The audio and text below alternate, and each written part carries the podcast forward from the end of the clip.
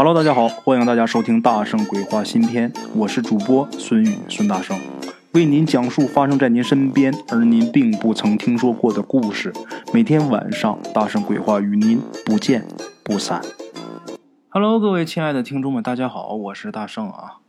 咱们今天话说呀，古时候有这么一个叫孙百人的书生，这位书生啊，早年是屡试不第啊。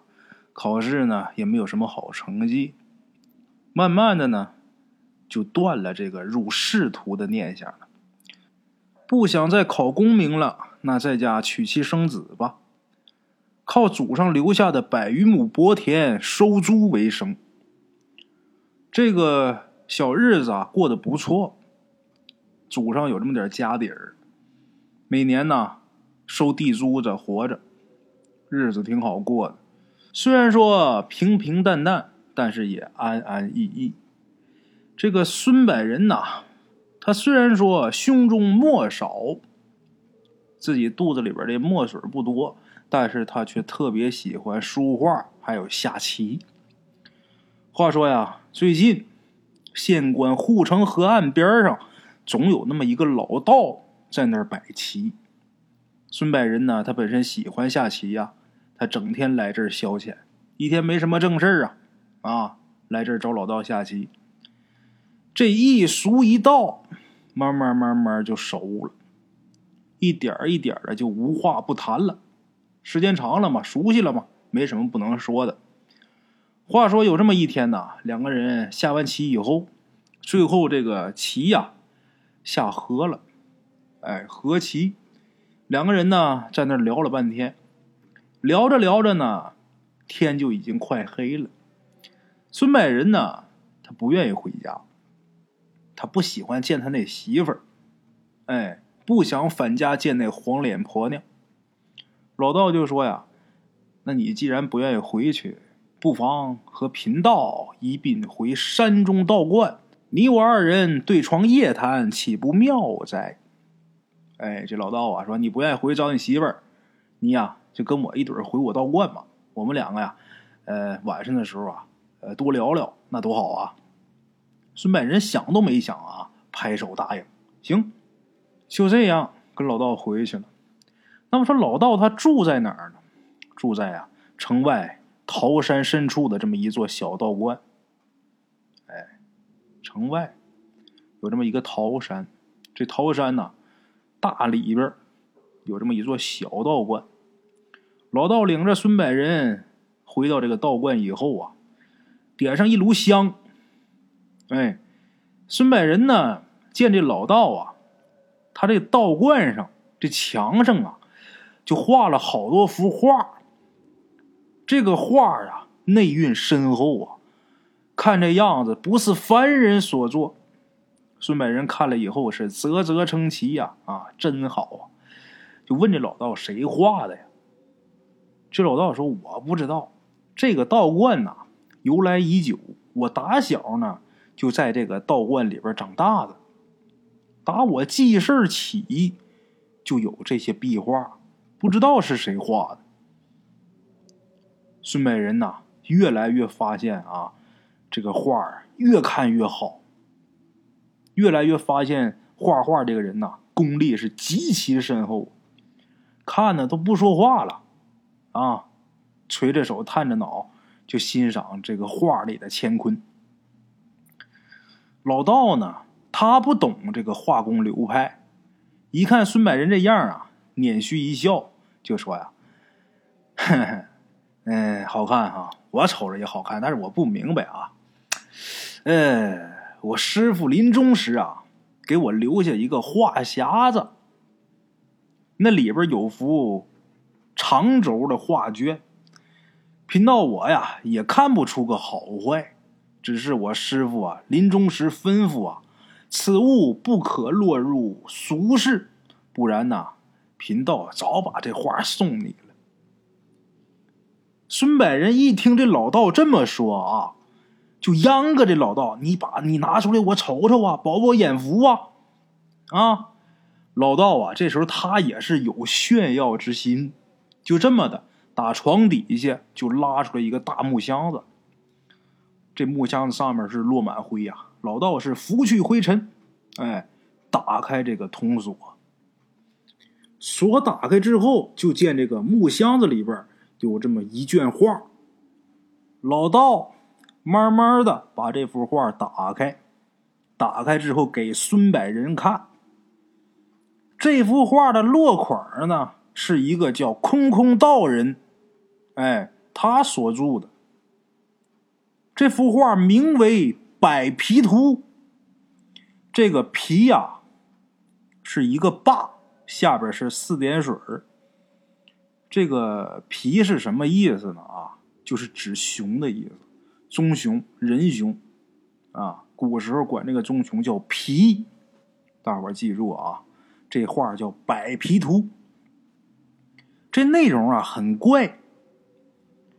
这幅画呢，能有一丈余长吧？在这一丈余长的画卷上，大大小小的。画了一百只皮，就是一百只熊啊！哎，形态各异，但是却丝毫不显拥挤。令人很费解的是什么呢？这些皮熊啊，都是穿衣戴帽，好像是市井里边的走卒小贩儿。这怪啊！这熊怎么都穿衣裳戴帽子呢？孙百人呐，一边看一边赞叹。单论画工，那世间罕见呐，那画的跟真的一样。哎，把这幅画搁在这儿，老道跟孙百人呐，两个人呐，又摆盘对弈，下了一盘棋。下棋的时候，孙百仁这个心里边啊，就惦记着这幅摆皮图。那心思没在棋上，落子乱了章法，那没一会儿那就输了。棋不下了，跟这老道啊聊天，又聊到深夜，在聊天的过程中旁敲侧击。这老道语中透露，定然遵循师傅遗训，不会让这幅画落入花花世界。其实，在聊天中。这个孙百仁呐，就想套套老道这个画，看看这百皮图能不能到他手里边。结果老道说了，一定得遵守师傅的遗训呐，不能让这幅画落入花花世界。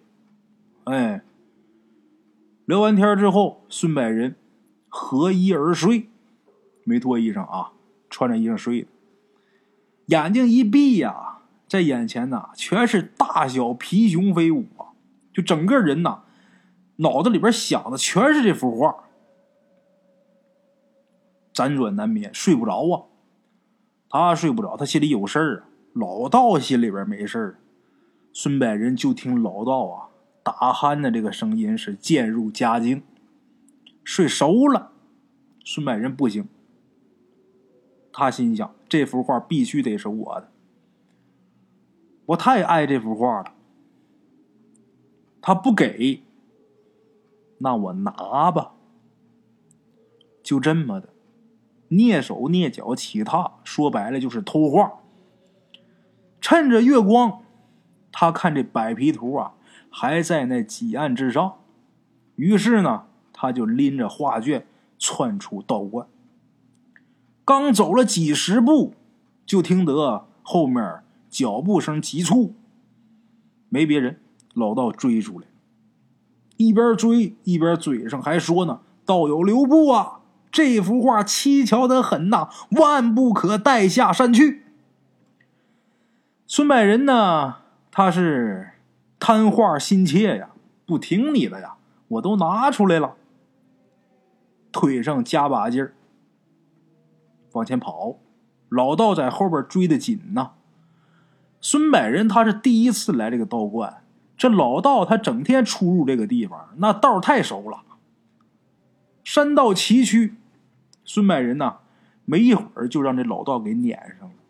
撵上之后啊，他就越发急躁，在这山道边上可就是山崖，孙百仁猛的一把就把这老道给推到崖下，这个山崖是深不见底呀。孙百人心想啊，料你是活不成了。这时候夜深人静，又是在山中，并无他人。孙百仁是长出一口气呀，没人看见，这老道他也活不了。既如此，便如此，这画他是我的。就这样，三步并作两步下了山去。等下山，天还没亮呢。原文上写晨曦未见。哎，到了山脚下，孙百仁就好像没事似的回家了。你说这人的心理素质得多好啊？杀完人愣像什么事没有似的。到家之后，他媳妇问他昨天晚上去哪儿了呀？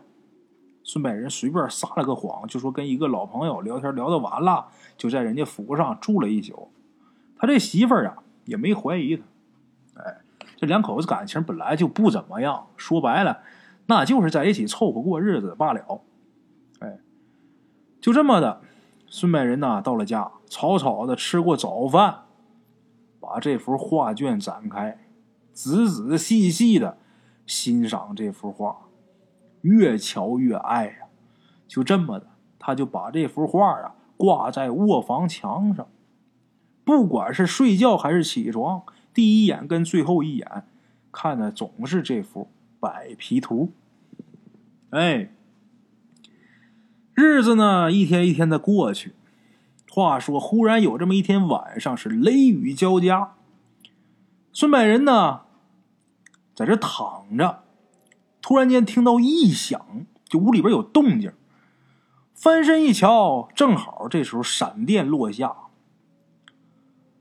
打闪电，那特别亮啊，在晚上啊，闪电落下是点亮周遭。这幅百皮图上这些重皮啊，这些个皮熊，就好像活了似的。这一幕正好让孙百人看着，他不但看到这个画，这些熊像活了似的，而且啊，还能听到喧嚣之声。孙百人呐，还没来得及下床榻，这画啊，就突然间感觉增大了数万倍，然后不知怎么就把他给纳入其中了。哎，孙百人呐，这时候就觉得呀，头昏目眩，好似风中微尘呐。许久，他才定下身形，再一看自己所站之地呀，可不是他刚刚家里边那卧房了，现在他是身处一处山林，身边啊，有这么两三只皮熊啊。正歪着头盯着他瞧呢。这皮熊一个个是身穿衣，而且是直立行走。如果要不是身上有这些毛啊，那看着就跟人一样。孙百人吓坏了，大惊失措呀，拿手掐自己的胳膊，以为自己在做梦呢。这一掐，嘿呦，还真疼，不是做梦。他就想：难道人世间真有皮熊之说吗？啊！就瞅着越来越多的人皮。古人啊，管这个呃棕熊啊也叫人熊，嗯，这熊古时候叫皮。他就瞅着越来越多的人皮围上来了。孙百人是吓破肝胆，拼命逃窜。足足的狂奔了得有两个时辰，这实在是累不行了，跑不动了。再一看，好嘛，又回原地了。这时候，这些皮熊当中，这个皮群里边有这么一个年老的。这个年老的呀，叹了一口气，冲孙百人摆摆爪子，就说：“莫怕，莫怕。”孙百人一看，这这怎么还会说话？本来这人的精神就已经够崩溃的，这一下啊，这皮熊一说话，直接就把孙百仁呐给吓昏过去了。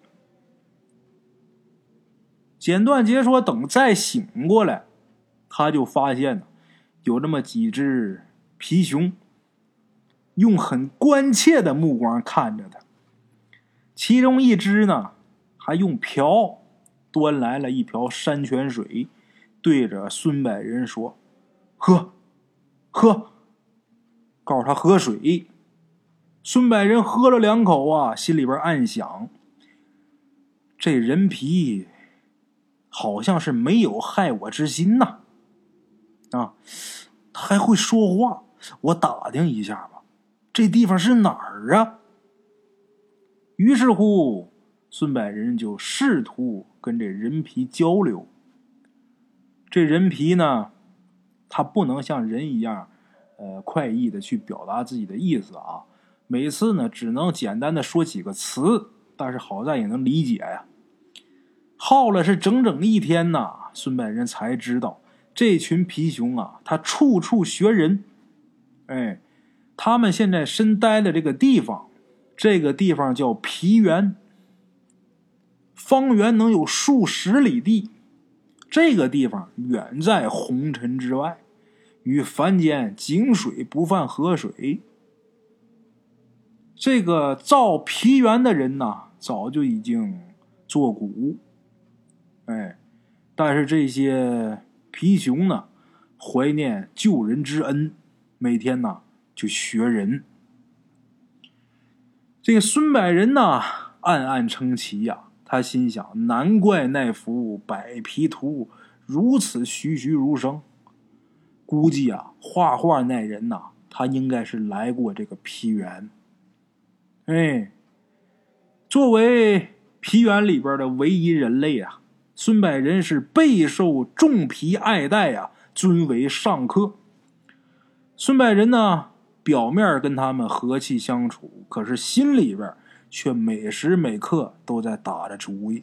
打什么主意呢？他心想，如果要是把这些个人皮带到凡间，把这东西卖于贵人，那绝对是值大价钱的。这人皮它有灵性啊，学人言行，这在世间是罕有的呀。你世间你说皮就是熊啊，那多的是。人皮也就是人熊，可没有。这还能学人说话，学人言行，那世间罕见呐。这玩意儿得多值钱呢。孙百仁是这么打主意，但是这些皮熊哪知道他心思？每天呢，把采来的这些瓜果啊，毕恭毕敬的给孙百仁奉上，视孙百仁为贵宾。时光荏苒，岁月穿梭，简短截说，一年光阴过去了。孙百仁呐，在这一年当中啊，已经打听出了怎么出皮猿的方法。话说，在皮原外边啊，乃是云涛雾山。从这个山中纵身一跳，就能回到人间。这个人皮呀，体型比较庞大。孙百仁呢，想带这个皮熊走，但是说白了，人家要是说我不走，那他一点招没有。那头太大，那棕熊大伙知道啊，那多大个儿？一抄起来两三米，那多吓人呢！这个大的他弄不了啊，孙百仁就打起那两只小皮崽儿的主意了。这小皮熊啊，比人类的这个小婴儿啊大不了多少，也是刚断奶不长时间。也赶巧了，这俩小皮熊正好是一公一母。哎，孙百仁打他俩主意，心想：我离开皮原。回到人间之时，我定带上他俩。心里边琢磨这个主意，所以呢，他就总跟这两个小皮熊在一起玩，给两个小皮熊讲人间之事啊，就夸凡尘间呐，乃是花花乐土啊，人间多么多么好啊。这两个小皮熊啊，似懂非懂，整天呢，反正是吃喝拉撒的，都跟孙百人在一起。孙百人呐。伺机而动。话说呢，有这么一天深夜，找了个机会，孙百仁是一手一个抱着这对小皮熊，是一刻不停的来到了皮原地界。脚下就是云海滔滔。这一公一母两只小皮熊啊，跟着孙百仁到这。这两只小皮熊不知道怎么回事啊，也挺亢奋的，嘴里边啊还嚷嚷着呢：“下去，下去！”孙百人挺高兴，呵呵一笑啊，有点喜极而泣呀，还掉了几滴眼泪，心想：整整一年了，自己是委曲求全，跟这帮畜生在一块儿，身陷囹圄一般啊！如今呢？终于要重回凡间了，高兴！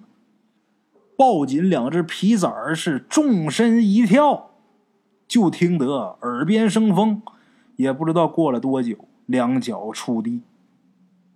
定睛一瞧，他发现自己呀，居然正在自己的卧房里边，自己背对着那幅百皮图，他恍如大梦一场啊！好像是做梦，但是一看自己怀里这对皮崽儿，他是真的呀。这两个小家伙这会儿酣然而睡呢。此时啊，就见东方啊，刚见鱼肚白。孙百仁他媳妇儿这会儿还在榻上安睡，窗外呢一幅雨幕景象。孙百仁霎时间就明白了，自己竟然在闪电雷鸣之夜身陷百皮图当中。皮元一年，凡间刚过了一夜呀。再数数画中重皮，剩了九十八只，本来是一百只，这会儿是九十八只，他给爆出来俩呀！哎，果然是少了两只啊！孙百人心想啊。该找我发达了，哎，看着怀里这两只小皮崽儿，孙百人呐难掩狂喜呀！哎呀，这对皮崽儿啊，一公一母，到时候他再下崽儿，那每个崽子卖不到两千两银子，我孙百人的名字倒着写，好啊，开心呐，这个乐呀！打那以后呢，孙百人呐就把这两只小皮崽子养在笼中。刚开始的时候，他媳妇儿啊也觉得这玩意儿挺稀罕的啊，整天也是围着这两只皮崽儿打转可是没过两天呐，他媳妇儿就觉着没意思。他媳妇就跟孙百人说呀：“你说这玩意儿又蠢又笨呐，哎呀，这有什么可稀罕人的呢？”孙百人就说呀：“你个黄脸婆娘啊！”你一个黄口小儿，你知道什么呀？他可是会说人话的呀。孙美人就逗这个皮崽子说话，可是谁知道呢？这玩意儿就好像是失了灵性似的啊，就是瞪着眼睛，嘴里边嗷嗷叫。给他吃的吧，盆里那食物递过去，他也就是闻一闻，压根不吃。孙百人心想：这怎么回事啊？结果想来想去啊，自己一拍脑袋，哈，这些家伙在皮园里边那是专吃瓜果山泉呐，他不沾五谷浊气呀。眼下这可能是水土不服吧？哎呀，赶紧吧，不敢怠慢。毕竟这对皮子儿对孙百仁而言啊，那就是不折不扣的财神爷呀。于是乎。特意去集市上购买新鲜瓜果，喂这个熊崽子。他们家这个家境啊，本来啊就是一般，虽说有点地呀，但也就是靠这点地收点租着。这家底儿它不是那么厚。这个熊崽子一天一天长大，那食量那大的吓人呐，那熊多能吃啊！过去那时候可不像现在。这新鲜水果，花个三块五块你就能吃得着的。过去这个鲜货呀，那贵得很，那甚至于说比肉都金贵。整天就这么吃，这两只小熊就这么照。过了没多长时间，孙百人就捉襟见肘了。哎，他媳妇整天是哭哭啼啼的，连吵带闹的，就说这个孙百人呐，你魔怔了。你对这畜生啊，比对你亲爹还好啊！孙百人呢也骂他媳妇儿：“头发长见识短，你无知啊！”孙百人坚持就说呀：“这熊崽儿会说人话。”跟媳妇俩这么打，左邻右舍、东西四邻的就没有不知道这个事儿，也都听孙百仁说过，说这玩意儿能说话，可是谁都不信孙百仁。哎，就这样挨了半年，这个皮子儿变得跟猪那么大。孙百仁呢，每天呢都跟他们说话。可也奇怪了，自从到了凡间以后啊，这个皮崽子竟然再没说过一句人话。咱说日子总这么过，谁受得了啊？有这么一天呐，孙百仁呐也是气恼无比，挥鞭呐就打这两只小人皮，嘴里边还骂：“怎么这么蠢，这么笨呢？”畜生就是畜生啊！整天除了吃就是睡呀！你一句话也不说，我养你们有什么用啊？打这两只小人皮，结果一不留神，被其中一只人皮给咬住手臂。那让熊咬，那可不像让狗咬，就这一口深可见骨啊！受伤了，上药吧。服药之后是不见好转，继而整个手臂啊都乌黑发紫。这个症状是秽毒攻心之兆，说白就是感染了，一点一点开烂呢。啊，孙百仁想破脑袋也想不明白，为什么？这畜生在皮原的时候人模人样的，他到了凡间之后就蠢的跟猪狗一般，想不明白。孙百人呐，病一天比一天重。有这么一天呢，他儿子打乡里边的私塾归来，他儿子在乡里边一家私塾里边读书，说白了就是咱们现在。这个寄宿学校啊，也不总回来。那天他儿子回来呀，孙百人呐，已然是奄奄一息，卧在病榻之上啊，就问他儿子：“今天先生教你什么了呀？”问他儿子：“今天先生都教你啥了？”他儿子说：“呀，先生呢讲了一个故事，这个故事叫《淮南为橘》。”淮北为止，他儿子这一句话点醒梦中人呐。孙百仁脑袋嗡一下，彻骨生寒呐，不由得喃喃自语：“南橘北枳，南橘北枳啊！”说完这句话，是哇的一口老血吐出来，孙百仁是气绝而亡。那么这句话是什么意思呢？淮河，淮就是淮河的意思。同样是橘子啊，你在淮河以南，在南方长出来，这橘子甘甜可口。淮河往北到了北方，同样是橘子，你种橘子籽它也长树，但是长出来那玩意儿，它就不是橘子了，它也结那玩意儿，你吃它就不是那个味儿了。同样都是橘子，它在两个地方长出来就是两种东西。哎，淮南为橘，淮北为枳。孙百人呐，算让他儿子这一句话给点醒了，明白之后自己是吐了一口老血，气绝而亡。那么说，孙百人死后啊，这两只人皮哪儿去了？他死以后当天，隆中双皮是逃之夭夭。孙百仁他媳妇儿遗孀再嫁，那幅百皮图啊，本来是想一把火给他烧了的，因为他媳妇儿不明白这个东西啊。正巧呢，这幅画啊被他们当地的一位乡绅给看见了。哎呦，越瞧越爱呀，就问他媳妇儿多少钱卖呀？他媳妇当时啊，气不打一处来，以为这乡绅呐在这气他呢哈。他媳妇说一千两，说气话，开口要了一千两银子。没成想对方答应了，啊，真给了一千两。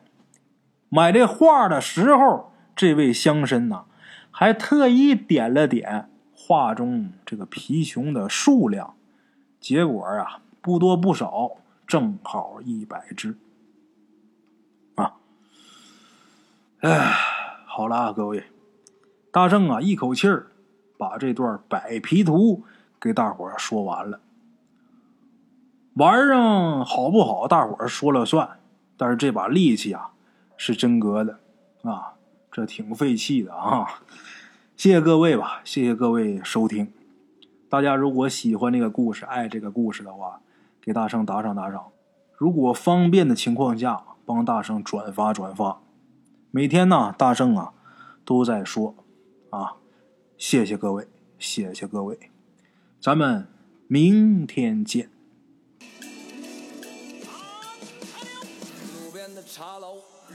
错落，用声音细说神鬼妖狐，用音频启迪人生。欢迎收听《大圣鬼话》。Hello，大家好，我是主播孙宇。跟着吃完了饭，然后就回到自己的课室上课。百度搜索“大圣鬼话”，跟孙宇、孙大圣一起探索另一个世界。那天山女子独守空城，也只是感谢鬼友们，感谢鬼友们。感谢鬼友们一路陪伴，大圣鬼话见字如面。欲知后事如何，且听我下回分说。